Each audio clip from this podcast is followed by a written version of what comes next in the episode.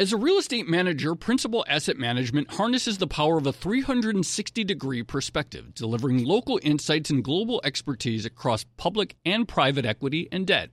Their teams apply local insights and global perspectives to help identify the most compelling investing opportunities. Principal Asset Management, actively invested. Learn more at principalam.com. Investing involves risk, including possible loss of principal. Principal Asset Management SM is a trade name of Principal Global Investors LLC. Hey there, it's Joe Weisenthal. And Tracy Alloway. And we are the co hosts of the Odd Lots podcast. And we want to tell you about a new podcast here at Bloomberg we're really excited about Money Stuff, the podcast.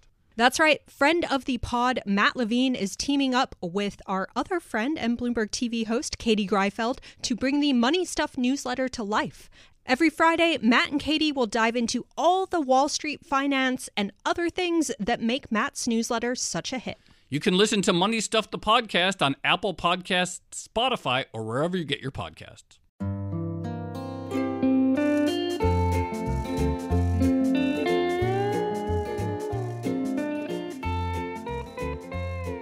Hello, and welcome to another episode of the Odd Lots podcast. I'm Joe Weisenthal. And I'm Tracy Alloway. Tracy, remember in like the 2000s or like the financial crisis, and everyone. I can barely remember last year, but okay. go on. And everyone said, oh, it's such a tragedy. People could have been curing cancer, but then they, they were spending their time coming up with like more and more complex derivatives. and then I feel like for the 2010s, that morphed to all the smart people could have been curing cancer, but they spent their time getting more ads onto like tiny phone screens and stuff like that this is the whole like software sucking up the entire economy idea. But yes, I do remember that criticism. There was a lot of thought that went into how to best advertise on the internet. And in fact, I think we had an episode at one point about how the internet was actually powered purely by ads, yeah. right? No, I mean, it more or less seems to be. I mean, I guess people do pay for something, but it also feels like that era both sort of from a macro standpoint and maybe a micro standpoint is coming to a close again. Again another decade pivot because we have seen a lot of these internet mega companies like meaningfully start to slow growth. The business models aren't firing on all cylinders as they once were. And then just sort of like tech in general from macro reasons uh, seems to be it, it it had better days Right. Interest rates are going up. And so a lot of the valuations of big tech companies are coming down. But also to the business model point, I think this is interesting because initially, you know, we talk about uh, very smart people going to tech firms and venture capital and spending a lot of mental energy there trying to figure out the business model. But to some extent, it feels like the easy gains are kind of behind us, right? It was you create a product, you get everyone on your particular platform or using your product or whatever, and then you make a b- bunch of money. And now it feels like things are changing. I, absolutely. I mean, look at a company like um, Facebook, for example, is just this. You know, they're really having to work for it. Like their their their model is stressed right now, and there's the rise of TikTok and so forth. Every one of these companies, it feels like to some extent, after creating a decade of like the best money vacuuming up machines that were ever created mm. are now like they kind of have to really work for it now. Yeah, and come up with let's say more creative strategies. And one of the things we've seen recently is something from Apple.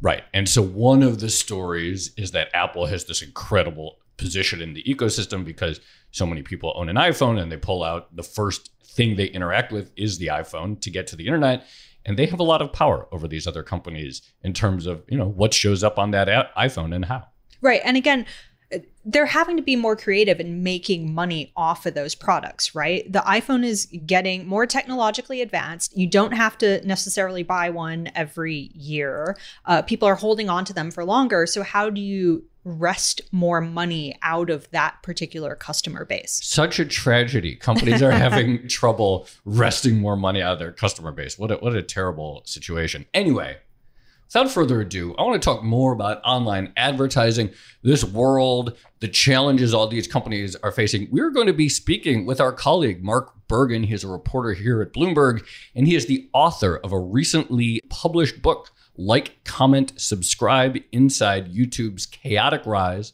to world domination. So, Mark, thank you so much for coming on Odd Lots and congratulations on the book. Oh, thanks so much. Thanks for having me. So, first of all, like, why a book about YouTube now? Why do we? Why'd you do this project? Yeah, YouTube is this uh, kind of a sleeping giant in social media. It's someone described it as like this iceberg that no one ever really talks about as much for, for Yeah. a variety of reasons. Uh, I see YouTube as both the past and now future of, of social media. And it was the first company to pay online broadcasters and invented the creator economy. And now we're seeing with TikTok, Instagram, Snapchat, you know, Twitch, you name it, are all moving in this direction. Social media is no longer your friends and family and your acquaintances. It is influencers. It is celebrity. It is a game built around commerce. Uh, and this is a world that that YouTube very much created. Should we be telling Odd Lots listeners to like, comment, and subscribe? Other podcasts do that. I mean, it's an never do. effective call to action. All right, everyone, like, comment, and subscribe on Odd Lots uh, wherever Yeah. you find it. Okay, but you, uh, well, but we were talking in the intro about this idea that the sort of like easy gains are over for social media. And it is true. We've seen all these new issues also come up, like antitrust when it Yeah. comes to Facebook and Google, um, content regulation when it comes to YouTube, who should be the arbiters of what's true and what isn't. Are the easy days over for social media? Uh, I think, I mean, YouTube's business has grown tremendously. Uh, and, and part of it was because they really didn't kind of lock into their commercial success until 2014, 2015. Hmm. So we only, the only data we have available is beginning in 2017 for their ads business. But 2017, that was around 8 billion. Last year, it was close to 29 billion. Wow. Uh, pretty phenomenal growth. They just took off during the pandemic um, when the viewership numbers and we're all stuck at home watching. You, there were studios, Hollywood studios were shut down. Like YouTube became the default media aesthetic, and uh, a, you know a lot of kids, a lot of you know yoga for videos. Just the hours have just exploded. Um, but the the business has been crippled. I think you could make the argument more by Apple's changes than by any any regulation thus far. All right, let's jump right into it. So, Apple, they say, oh, we're the defenders of privacy. And now I always get these alerts on my phone. It's like, do you still want to be broadcasting information to that app? It looks like maybe you haven't rethought this or something, which I imagine is not great for those apps when I click no. Yeah, I mean, there were people in in Google and Facebook, uh, less so at, at Google, but they will gripe privately. Facebook started to do it publicly.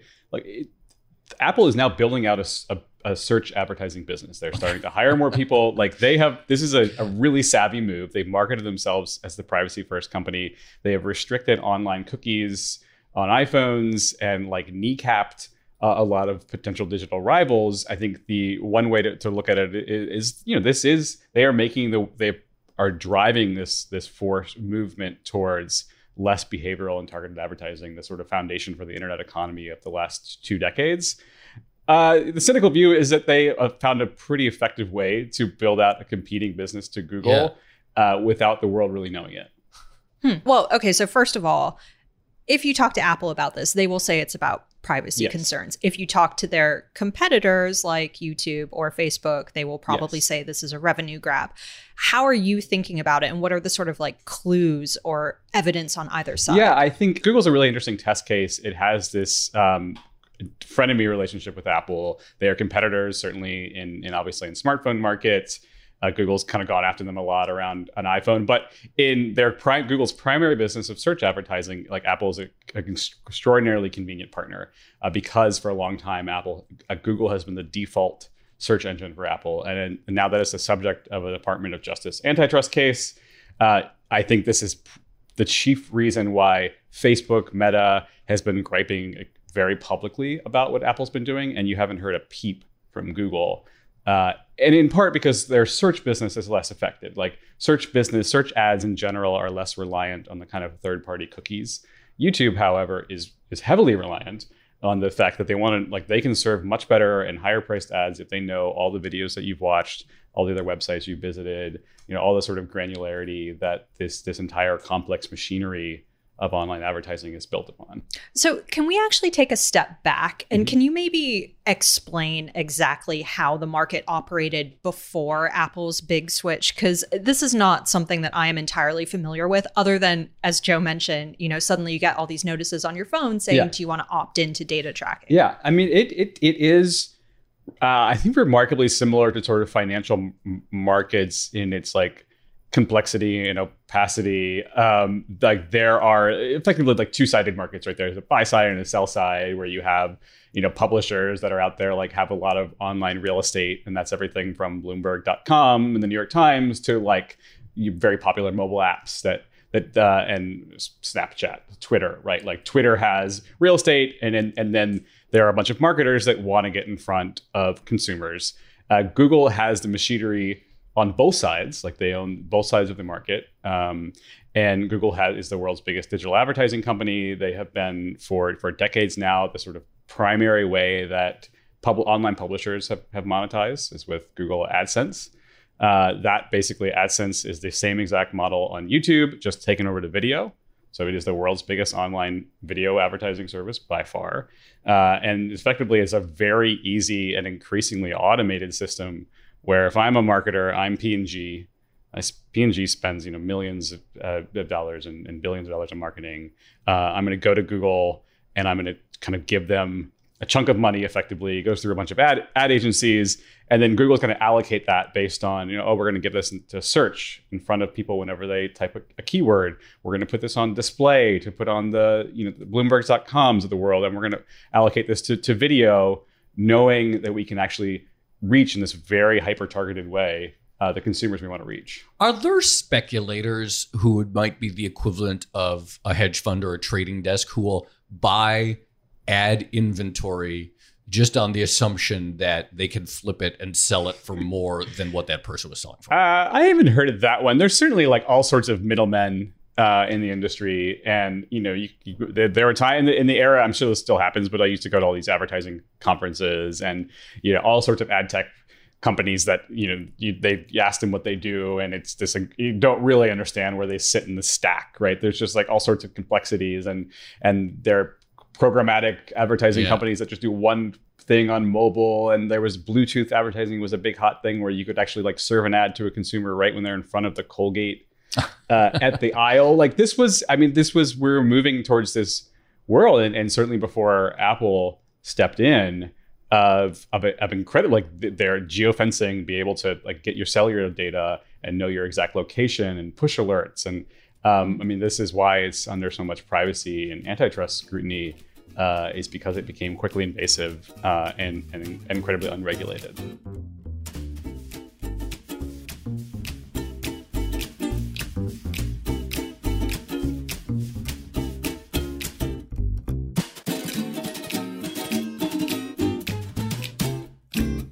As a leading real estate manager, Principal Asset Management harnesses the power of a 360 degree perspective, delivering local insights and global expertise across public and private equity and debt.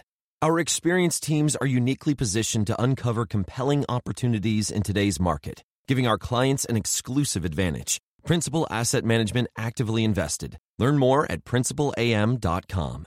Investing involves risk, including possible loss of principal. Principal Asset Management SM is a trade name of Principal Global Investors, LLC. Hey there, it's Joe Weisenthal. And Tracy Alloway. And we are the co hosts of the Odd Lots podcast. And we want to tell you about a new podcast here at Bloomberg we're really excited about Money Stuff, the podcast. That's right. Friend of the pod, Matt Levine, is teaming up with our other friend and Bloomberg TV host, Katie Greifeld, to bring the Money Stuff newsletter to life. Every Friday, Matt and Katie will dive into all the Wall Street finance and other things that make Matt's newsletter such a hit. You can listen to Money Stuff the podcast on Apple Podcasts, Spotify, or wherever you get your podcasts.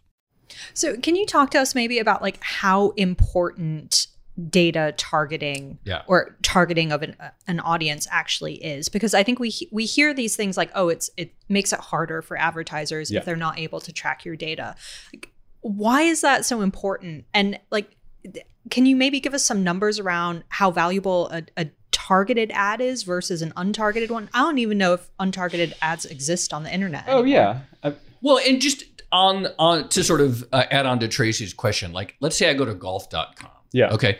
How, the ads that I get, like how much is it? Oh, I'm, he's on golf.com. He probably wants to mm. read about golf, as opposed to ads that I get that maybe you know the last 10 sites i went to is like pets.com or something yeah, like yeah, that yeah. and so my like how valuable is it for golf.com to be able to know that I also like pets. I mean, there there's all sorts of open and unsolved questions about the the the value and ex like precision of online advertising. The classic example is like you go and you buy a pair of sneakers and then all you see are ads yeah. for the same exact sneakers, like just following you around the internet, right? It's like I just bought these. Why do you like the, the world's biggest tech companies that supposedly know a lot about you like can't solve that. You problem. bought one pair of sneakers. Yeah, you yeah, must you want, might want another one, right? Well, I do, but, but I definitely don't need a second uh, stove. Yeah, I, I, I, mean, I think that that to a certain extent, the like the you know YouTube is a really interesting example. In part, like they they have they built this very uh, a fantastic targeting model where they can like show an ad to a viewer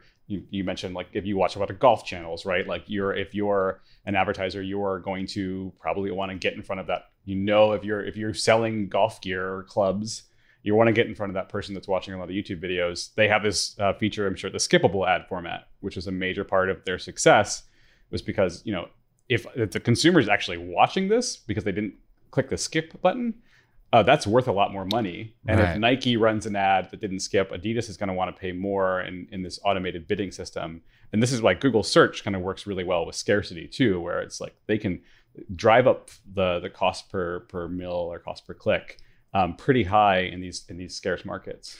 Well, let's go back then to the Apple situation directly. Prior to this policy change, what was an iPhone user giving to various apps when they use them? And when did the policy change, and what are they getting now from those users? Yeah, I, I mean, some of it is is really hard to trace, but but you know, in, in if I was an iPhone user and I'm using maybe like uh, a Chrome or even Safari, um, you're getting a lot of background data. Like there's a lot of uh, ad companies you probably never heard of who are like serving a, a cookie on you on your um, uh, your mobile browsing. Some of it there there are companies that have like invented ways to do um, deep linking between when you bounce from an app to the web, right? This is this has always been Google's fear of Apple in some ways, is that Apple is uh, only if your only experience on an iPhone is just moving from app to app, right? Like that is you're you're you're no longer going through the turnstile of the internet, which is Google, um, and so certainly amount of data about the, the websites you visited, how long you link, like what you click on, all, all those sort of signals. Is my understanding is like the with now that they've kind of fully eliminated third-party cookies, and, yeah. and Google is has said they're doing the same for Chrome, uh, which is they own the, the Chrome browser. Um, it is actually this Google has pushed that timeline back several years. I think now it's they say 2024. Um, and so the idea, like basically, like these third-party sites that do the tracking uh, will not you effectively will not be able to know um, uh, your internet history of like huh. what you know if you visit golf.com and then you go to espn espn doesn't know that you visited golf.com right? Espn might just sees you as a sports fan. They don't see you as like a golf fanatic what scope do companies have to sort of bypass apple's restrictions on this like is there a lot of leeway to still somehow track people even if they've opted out this is i'm not an expert but google and facebook have both sort of invented these machine learning models that can like walk in backwards, right? kind of like, like, build proxies yeah, of your yeah. activity. They're building right? exactly. Yeah. They're, um, they both have different like jargony names for the for the services, but effectively that's it. Like, oh, we're gonna uh, we're gonna put you in a group of people. I'm gonna keep going back to this golf example. We're yeah. gonna put you in a group of. We don't know that that you, Joe, are are actually visiting this, but we know that there's enough like golf fans doing this activity or using this app, and so we can approximate. I mean, the the a real issue here is that there's Google and Facebook are you know have been in a duopoly in this world for a very long time. That is the the third the actual challenger now is Amazon, right? Like certainly not a small company. Like Amazon's ads business has grown tremendously in the past few years. Uh, and they're less threatened by this because they also it's all in house, right? Amazon's business is based on like the activity on on Amazon properties. Um, so that's one way that that that companies have got around it. The big push also that all the platforms you see a bunch of ad tech companies have pivoted towards commerce e-commerce, especially during the pandemic. For what it's worth, and for listeners, I don't even golf, and I don't have a pet, so I don't know why I use those examples. Right, it just seemed, no, I just you know needed to get that out there. The ads that I've been getting on Instagram lately have been absolute garbage. The worst target in It's just Wait, is that true? Okay, because Yeah. the ads that I've been getting on Instagram, because I, I I I experimented with this because I got really interested. I was like, where are they getting this info from? Yeah. It seems to be coming in through Google. It's like if you do a Google If you do a search, it shows up Yeah, on. Instagram. Yeah, or, or there's the one that they always have to debunk, which is like if you're talking. the, Right. micro- the microphone Right. thing. which I tried that companies too.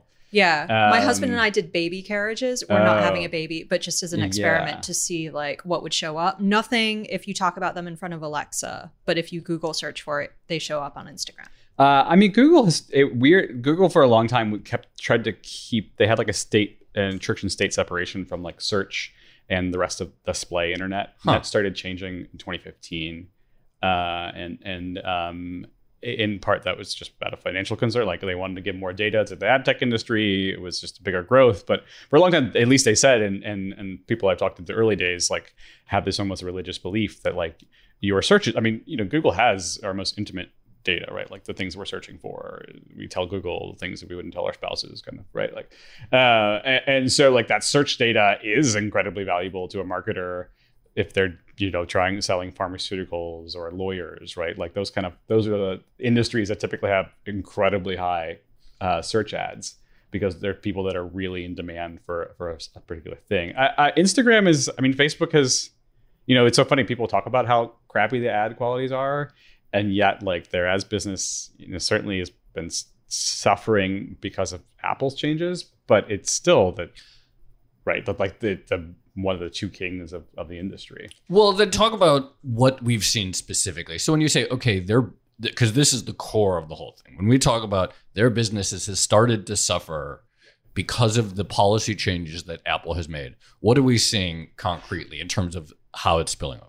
Yeah, I mean, like the dollars. I think some of this was, you know, the other factor. There are like macroeconomic factors, and for marketing, there's Right. the war in Ukraine, and, and then there's just the, the pandemic in general. But, but in part, you know, if you're an advertiser and your choices are between, say, like know, television or billboard ad and and Facebook, Yeah. the argument for online has always been like, you know, the, the there's a joke about TV. Like, I, I don't, you you put your ad up there and you have no idea who's watching necessarily, and and um, that's just sort of like brand advertising, right? And and um, in the industry, there's brand and there's direct response, and the direct response uh, ads are the one where you want people to make a, an immediate action, like you want them to install an app, buy a thing.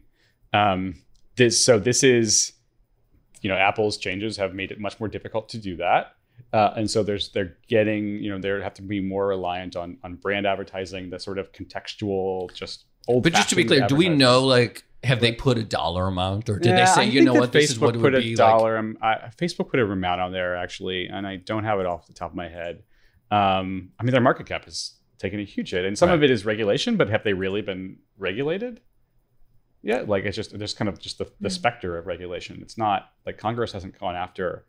Um, the only real big tech regulation I talk about in the book is uh, FTC went after YouTube for Right. uh, illegally targeting kids with with collecting uh, data on children under 13 um, and and that's another area where like there's this whole online academy that's been unregulated and and you know you're not allowed to to collect data on children under thir- under 13 and yet a lot of companies have done that. I mean, we don't know the numbers for YouTube in part because they don't share their financial data. Uh, but what was what was Meta's mark drop valuation drop in the past I don't uh, know, few- A But- lot. a lot is Let's just say definitely. a lot. I- I'll just say this. I'm not. Let's see. Actually, the the stock went from around 360 to 160, and the market cap at the peak of 2021 was about 1.06 trillion, and now it's 420. Yeah, I mean, Facebook is cheap. And so, so, so, so then, okay, of that roughly half a trillion dollar market cap, has anyone made an attempt to say how much can we ascribe this to Apple and the cha- that change in the online Facebook's market? business is primarily mobile advertising. Um, and a- iPhones, in, there was a new stat I think recently that they're now the, the they just leapfrogged Android in the U.S. It's the most popular Hmm. uh, system. A- Apple has historically been uh, the um, Apple phones just make make a lot more money per user than Right. Android phones do. Uh, and so we can assume that Facebook makes a lot more money on on iPhones than on Android, and so that is a bulk of their business. And, and I think it's we could say like a significant impact. So you mentioned antitrust a number of times and also the sensitivity of like Google complaining about what Apple is doing, Mhm. given that they have a slightly different relationship with Apple than something like Meta, and also given that they're under um, antitrust scrutiny themselves. But what are the chances that we do get some sort of antitrust? Action when it comes to Apple and their transparency push because it, it seems like it, it, seems a little difficult. It's like on the one hand, well you you know you own the product, you're making it a walled garden, you're cutting people off from it, but on the other hand, you say you're doing it for privacy reasons, right? That should sound good to regulators. Right. They, have had more. Apple certainly had more uh, pressure around the the App Store and the accusation that they're running on like an App Store monopoly or or um, right. and that you know if you own an iPhone, you, you're basically like Apple is the gatekeeper um, and and and I think this digital advertising, and there's certainly companies in, in, the advertising space that complain about that. Like Apple's one movement from Cupertino has single-handedly like has huge ripple effects for this multi-billion-dollar digital advertising world. I I think that as far as I understand, Apple has faced some in Congress and uh, the Epic lawsuit. The the creators of Fortnite has sued Apple, also sued Google, but they've really gone after Apple um, about this is about app in-store app fees for for Fortnite games. I, I think that like for, for Google's case, the the most likely outcome from any antitrust might be to kneecap some of their ad tech and, and like the way their digital advertising works.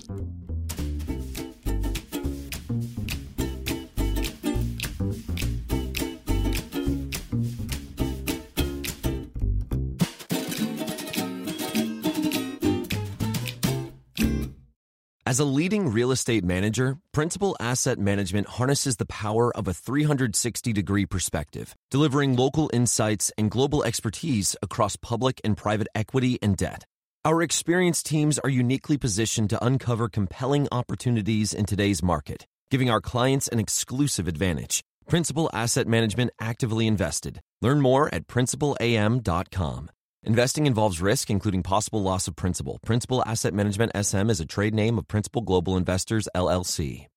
Hey there, it's Joe Weisenthal. And Tracy Alloway. And we are the co hosts of the Odd Lots podcast. And we want to tell you about a new podcast here at Bloomberg we're really excited about Money Stuff, the podcast. That's right. Friend of the pod, Matt Levine, is teaming up with our other friend and Bloomberg TV host, Katie Greifeld, to bring the Money Stuff newsletter to life. Every Friday, Matt and Katie will dive into all the Wall Street finance and other things that make Matt's newsletter such a hit. You can listen to Money Stuff the podcast on Apple Podcasts, Spotify, or wherever you get your podcasts. So, what about for small businesses? That I mean, th- this is the argument in favor of like hyper targeted yeah. advertising. That's like I can get. It's like, are you looking for a new dentist in the East Village yes. or teeth whitening or something yeah, like that? Yeah, they could be like hyper targeted. Like, oh my god, how did they know? I, I need a teeth white. I'm doing video for Odd Lots now. I'm doing. I need teeth whitening. You hear about these complaints, but sometimes you can't tell if it's like AstroTurf, like some group that Facebook like may have like encouraged, like how real is this for the companies that were able to like find a model because they were really good at like uh, you know finding their exact potential customers? Yeah i'm facebook part of the the success of facebook and google has been the long tail of yeah. like the mom and pop advertisers. Uh, facebook has leaned into this a lot as a response to Con- google as well. They're going to to Amy Klobuchar's office in Congress and saying like, "Why are you trying to hurt small businesses?" Right, and like that might be a compelling argument. Um, certainly, it has political. Because like for a P and G, like everyone is going to buy laundry detergent or something, yes. right? But and so for them, I don't know if they need as hyper targeting as like yeah, I mean, like P and G level, they basically operate as like a they like big and they they have all these ad agencies that yeah. effectively operate as consultancies and like they are looking at spread like they're running ads with spreadsheets and algorithms and like moving the numbers around mm-hmm. and so yes um, I, I, think that is somewhat compelling um, the fact that they're and probably going to continue to like they know the argument that that Facebook and, and Google will make you know, despite these changes around you know, we, we lose some of our, our targeting and richness um, the audience is still here like Mm-hmm. We like relative. This has been like YouTube's argument for for uh, over a decade now. Is like compared to television, there are so many more people and so many more hours spent on YouTube, and the the amount of money, the marketing dollars spent on television is not proportionate. Like right. if you need, if you're like want to, if you want to challenge, and, and there've been some challenger brands in uh, CPG, right? Like the challenge, the real smart challenger brands will like be where the kids are, and we'll be like get in front of the audience on, on digital and do like sponsored content deals and and like can lean into digital advertising. That's that's effectively worked, right? Like these companies have grown because that argument has worked and money is moving over from TV to the internet. What exactly is Apple's search and advertising business? Like there's not an Apple search engine, right? Like what exactly are we talking about when we say Apple's really like Yeah, I mean there the is space? there's Siri, which is Okay, an Apple okay. search engine in, in some ways, right? Um, there's the App Store.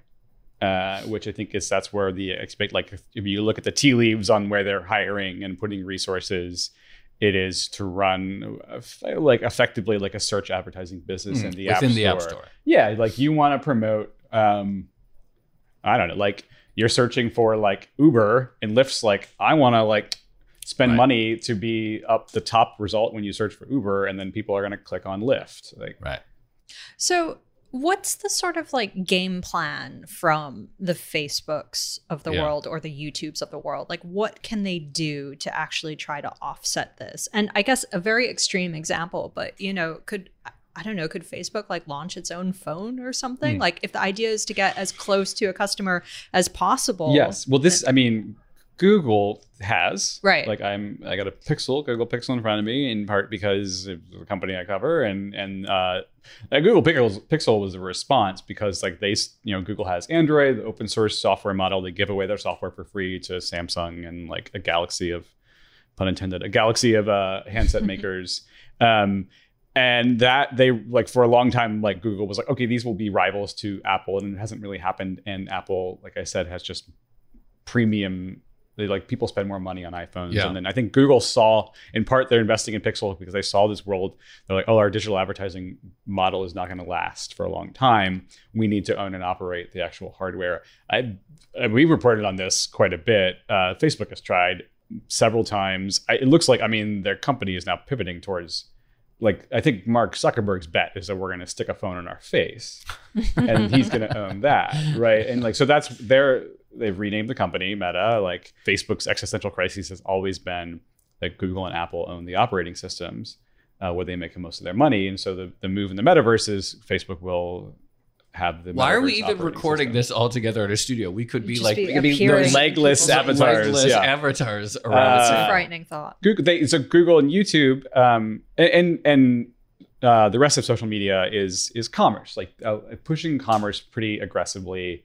Um, and this looks like I think more ways to purchase directly, you know, buy something directly in Instagram, for instance, um, buy something directly in a YouTube video. Like I think they're running into like the the uncanny valley of how much do you want social media to look like the home shopping network.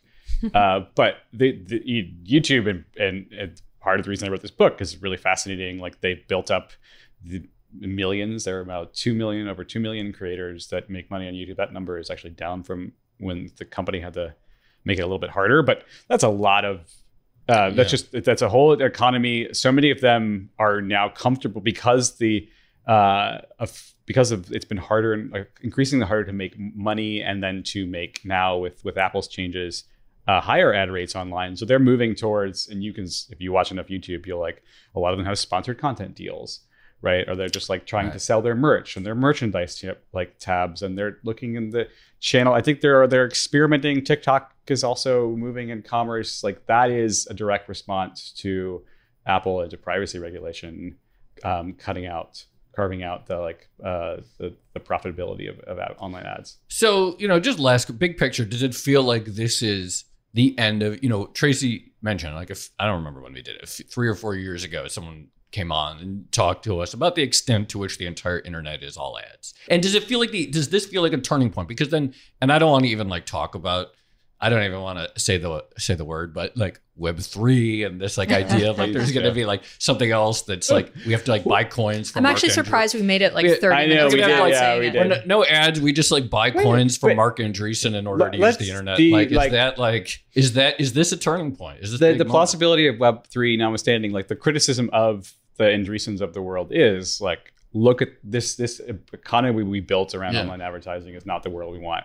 And like I think I'll share an anecdote from the book, which is you know YouTube started like a, a decade ago. YouTube was not making money. It was it was unprofitable. Right. Um, and they had there was they were trying to after the financial crisis they're like okay we need to make money from this thing and there was an ads manager who gave a presentation on stage about how they were going to do it and Sergey Brin who um, this is not confirmed, but Sergey Brin. In my reporting, Sergey Brin is a founder of Google, worth how much is Sergey worth? One of the world's wealthiest men, largely based on a search advertising business. Made a joke about how uh, you know how the YouTube ads were like. He interrupted the speech, being like, "Haha, like YouTube ads are interruptive, disruptive, and we ninety-five point seven billion. By yeah, the way, like the, the founders of Google have You could just say never 100 billion at that point. but you gotta never keep it accurate here at Bloomberg. uh, the founders have like notoriously never loved advertising as a business model. Like it, it has clearly been successful for them. Like they will make a discrep like a lot of them will be like search ads, is- search ads, you're delivering a thing that you really want.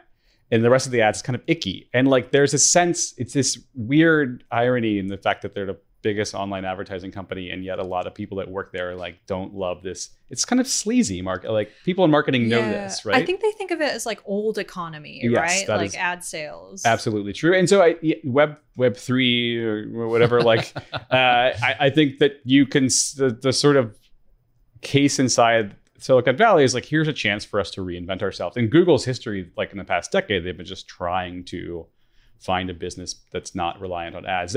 Cloud computing is the, the main one. You know youtube has subscriptions there's youtube tv uh, there, there's comment like they've been always searching for ways to move past this um, in part for all the reasons we talked about and in part because they don't love it. Hmm, right. uh, and but at the same time like you know youtube was once competing with netflix amazon prime disney on original programming and subscriptions they mostly dropped out. They're Yeah. like let these companies like bury themselves competing for subscribers. We're just going to continue to dominate a, a pretty good margin heavy business even after apple changes. Like online ads can remains a, a pretty successful business and google's testing for that. Mark Bergen, congrats on the book, and thank you so much for coming on the podcast. thanks for having me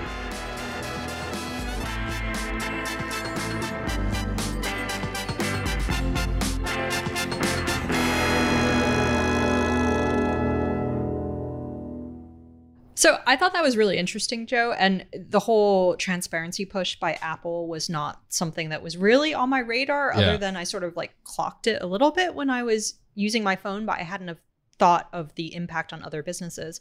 But I thought it was interesting what Mark was saying about this idea that for a lot of these big tech companies, like they want to get away Yeah. from the business of ad sales. And it feels like that almost from inception. Like there's almost an aversion to anything to do with media from the tech companies, even though ultimately they're in the business of selling media, right? Like no one actually wants to be a content producer. Right. At least YouTube does it. Um, and when you, you know, this idea of actually having to go out and sell ads, like it does seem kind of old fashioned. It does, and I remember thinking about that too because right when like Google came on the scene, Mm. it was like this sort of wow factor. It's like this magical money machine because you tell the computer what you're looking for, and then uh, that's the most amazing form of ads. But then then a few years later, and they probably have like whole teams internally dedicated to like taking ad sales buyers from Procter and Gamble to the U.S. Open or like Right. taking them out for wine and stuff. It's like, man, this is like this is kind of like old school. This doesn't seem very techy to me. Yeah. And I guess my other big takeaway from that conversation is we should be telling people to uh, like, comment, and subscribe, right? we should definitely be telling people to like, comment, and subscribe. So please do that uh, if you're listening. You know, just one other thing. You know, it always seems, and Mark was talking about like the sort of the incredible ecosystem of ad tech companies and how there's like nine middlemen, Mm. right? And it, I've always thought there's an interesting, and I asked that question about speculators. Like there seem there the interesting analogy between online ads and financial markets. Mhm. Whereas you might find an edge at some point, like, oh, this ad uh, Right. capacity space is really cheap here, or I found a really cheap way to get in front of these high dollar clients, and then everyone discovers it, Right. and Someone then the comes alpha into goes like away. arbitrage Yeah, that yeah. really quickly. So it's like, and then the search for the new one, and so you think, why is there this like endless parade of ad tech companies, and it's like everyone like trying to find that arb. But look, if data is gonna be harder to come by, that's gonna people are gonna have to really do, put into more work. Yeah. And then the question is, what is the new edge? Because people got so into targeted advertising. Like, what comes next? You know, we don't talk about like tech business a lot. Maybe we should talk a little because these just there's so you know these companies are obviously so important in our entire For, lives. for many, many years, we haven't really had to talk about tech business Right, because the 'cause it- share prices just they just went up. up. They just went up. But uh, yeah. Now I guess the question is: is the future is like to use the internet? We got to buy a coin. From from Andreessen Horowitz. All right, on that happy note, shall we leave it there? Let's leave it there. Okay. This has been another episode of the Odd Lots podcast. I'm Tracy Alloway. You can follow me on Twitter at Tracy Alloway. And I'm Joe Weisenthal. You can follow me on Twitter at The Stalwart. Follow our guest on Twitter, Mark Bergen. He's at MH Bergen. And check out his new book. Like, comment, subscribe Inside YouTube's Chaotic Rise to World Domination. Follow our producer, Carmen Rodriguez, at Carmen Armen, and check out all of our podcasts at Bloomberg under the handle at Podcasts. Thanks for listening.